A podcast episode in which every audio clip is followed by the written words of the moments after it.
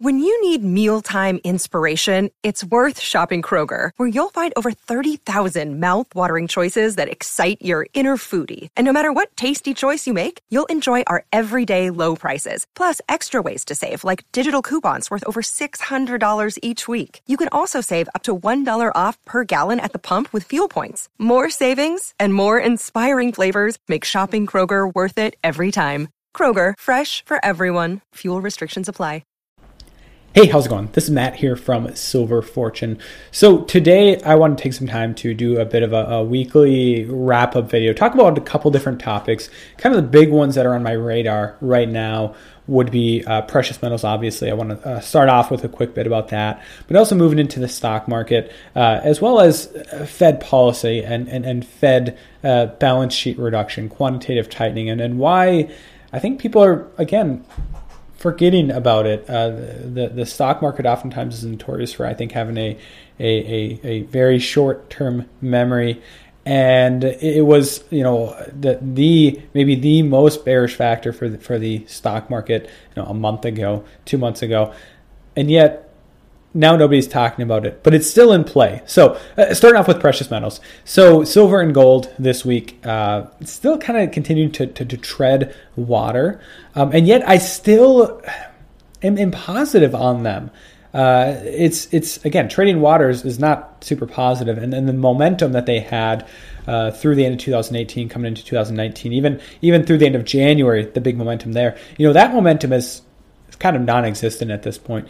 And yet, you know, the big one that I'm watching is not silver, but gold. And there's been multiple times now where gold has dipped and it has found support. Strong support, just north of 1300, you know, 1302, 3, 4, 5, right in that range. Time and time again, it's dipped. It looks like it's heading down. And then it recovers, you know, as I speak, you know, this is around midday, so 12:07 Central Time. So the market's is going to be open for a little less than 3 more hours.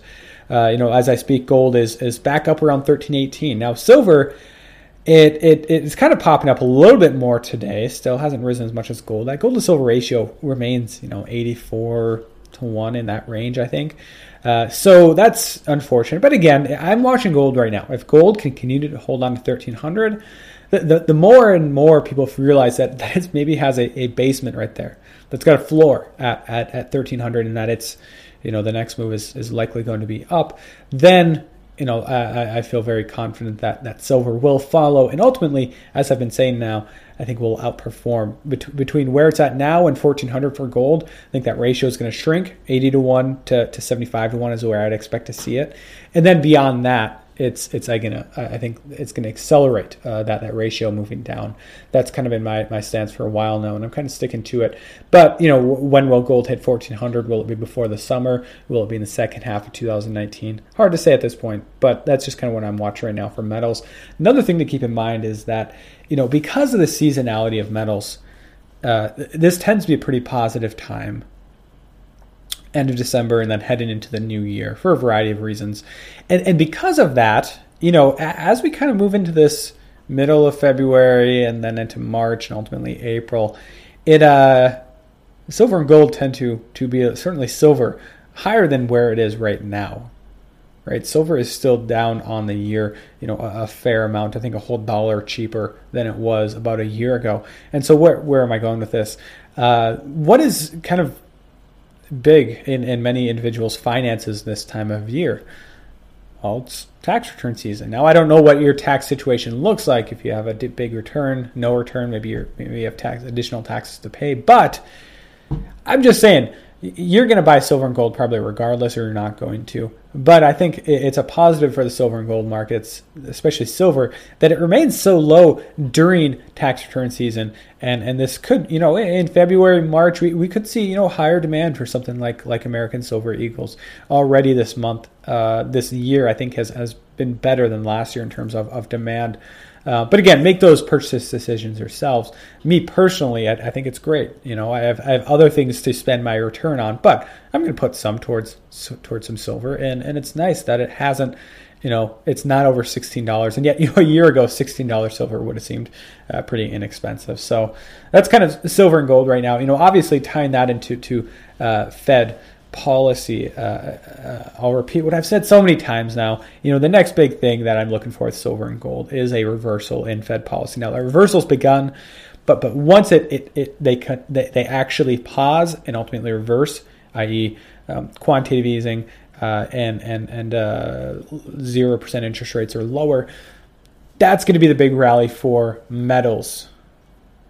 Now it started. People are talking about this pause. There's no pause right now in Fed policy. Maybe in their interest rate hikes, and yet nobody expected them to hike anyways until March. And so I don't know if you'd call it a pause yet until they actually come out in their March meeting and say we're not going to hike. But regardless, they're still doing quantitative tightening. In fact, I think it's today that they're rolling off a pretty decent chunk of their balance sheet, treasury bonds. That's continuing. Quantitative tightening is continuing. And yet, you know, I said I was going to be talking about the stock market and Fed policy. You know, this is something I talked about for so long through 2018. Sometimes I get it. For those of you guys that listen to me a lot, I probably sound like a broken record. But how many times did I say the U.S. stock market cannot stay elevated at or close to, you know, these all-time highs when the Fed is tightening? It makes zero sense. Now, of course, a big part of the rally was the Trump tax cuts and the influence that had on the markets. But it's kind of the same deal right now. Yeah, Fed hasn't raised interest rates. And so maybe in theory, or they're certainly not planning to in March. In theory, maybe financial conditions are loosening somewhat. But the liquidity squeeze that has been put on by quantitative tightening, it's still in play. Right. The only difference this time around compared to, you know, October, September of 2018 or even February of 2018 is that the U.S. economy, Chinese economy, European economies, all in a much worse position than they were, 5 months ago, or however many months ago, or a year ago. Much worse position today, I think. And you have less benefit from things like Trump tax cuts. Right now, China is doing some things to maybe try and reinflate their bubble or keep things moving. But, the difference in Europe is that the economies are looking much weaker. They're dealing with close to recession in Germany, a recession in Italy, yellow vest protests in France, and the whole Brexit thing, which is going to come to a head, I think, pretty soon here in the UK, on the back of the ECB halting their QE program. The Bank of Japan, they've been tapering their bond purchases. And so the stock market is, you know what, I don't know. It's getting pretty close to its all-time highs again, the Dow Jones at least. As we speak, it's in the 25,700 range. So it's about 1,000 points shy of its all-time high back in September, which was not a whole lot higher than its all-time high in January of 2018, February 2018. So it's coming up on that. And if it hits it, great. But I don't know. I think it's going to find some resistance there. And it's got a lot of things working against it. And you know, it's interesting because the stock market keeps getting so fired up about these the trade talks with China. And who knows if there's going to be a deal or not. But let's say there is. You know, this is something I heard Peter Schiff talking about. You know, that could be a huge negative for the stock market because it's had these tailwinds from these positive news. I mean, how many times can it rally on the same news of progress and trade talks? Well, I think we're learning that it can rally a lot of times on that news. But eventually, if there is a trade deal, it's not going to get that positive news. It might get a pop. It might find those new all-time highs. And then what's going to be positive from there? Right? Somewhat resumption of normality with China. I don't know if there's going to be, if we had a normal before, I don't know if we're ever going to get back to that. And of course, there's the alternative that the trade deal, you know, these talks are extended or that this truce ends and that new tariffs are added, right? Of course, the other tariffs, as far as I know, are still in place. And so, and then there's additional threats of what comes after tariffs. And of course, the military confrontations that could potentially occur with China in the future. So, again, it's looking very bubbly, very frothy right now, considering what's going on in the world. Not to say, I mean, you remember, I'm sure many of you, December and January of 2018, and how it just had this blow off top, it seemed like, where it just rallied like 2,000-3,000 points. We're having a very similar dynamic right now, going back to, well, really the Christmas Eve massacre in the stock market. You know, since then it's been mostly a straight line up. There's been a couple down days, but it's been a huge move up in the stock market. Things are looking frothy again. I wouldn't be surprised. And again, the market can stay irrational longer than many can stay solvent. But, you know, I don't really have a hand in the stock market right now, so it doesn't concern me. I wouldn't be surprised if we had another big volatility blow up, or just another big blow up in general in the stock market, where we see it tank pretty significantly, move into another correction, another bear market. If that, you know, did that bear market ever end? Is this just a big rally? We'll find out, I think, pretty soon here. And again, going back to the quantitative tightening, they're not talking about it as much now, but as soon as the Dow, you know, is down 1,000, 2,000 points over a couple of weeks, QT is going to enter back into the conversation. By the end of halfway through this year, I wouldn't be surprised if QT has come to an end. Maybe even sooner. You know, might take through the end of the year. We had our first Fed, Brainerd, Fed, the first Fed governor, come out and talk about how maybe we should end it pretty soon here. I think she said by the end of this year. Yeah, I wouldn't be surprised if it happens a whole lot sooner than that. I'd be surprised if we had interest rate cuts by the end of the year. So. The stock market, you know, lives to fight another day, or, you know, it continues to rise to irrational levels. But wow, I think you're going to see a whole new round of worry here pretty soon.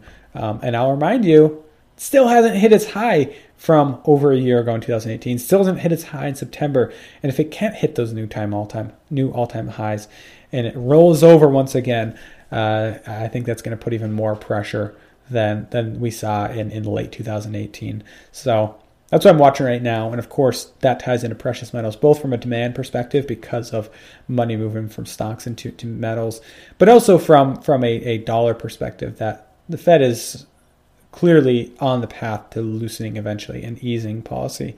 They're on their path to eventually pausing both interest rates and QT, and then it's QE and interest rate cuts. So just a matter of time. So, this video is actually not, I don't think, as long as my podcast or live video, whatever everyone calls it. Not as long as some of my other ones out there, but yeah, this is what I got for the week. I don't know. It's kind of a holding pattern for metals as stocks continue to move up, but I remain positive. And again, going back to things like tax refunds or, you know, the price of metals, I see it as a buying opportunity for me personally. Make that decision for yourself. Don't take any of this as investment advice. One man's analysis, one man's opinion, but. It's on one hand, you know, coming into February here, I saw silver and gold maybe heading much higher. They've stalled out here, and if that means I get to buy some extra silver at these prices, then so be it. Because, you know, this goes back to a video I made quite a while ago now. That sub $20 silver I think will soon be a thing of the past. Now.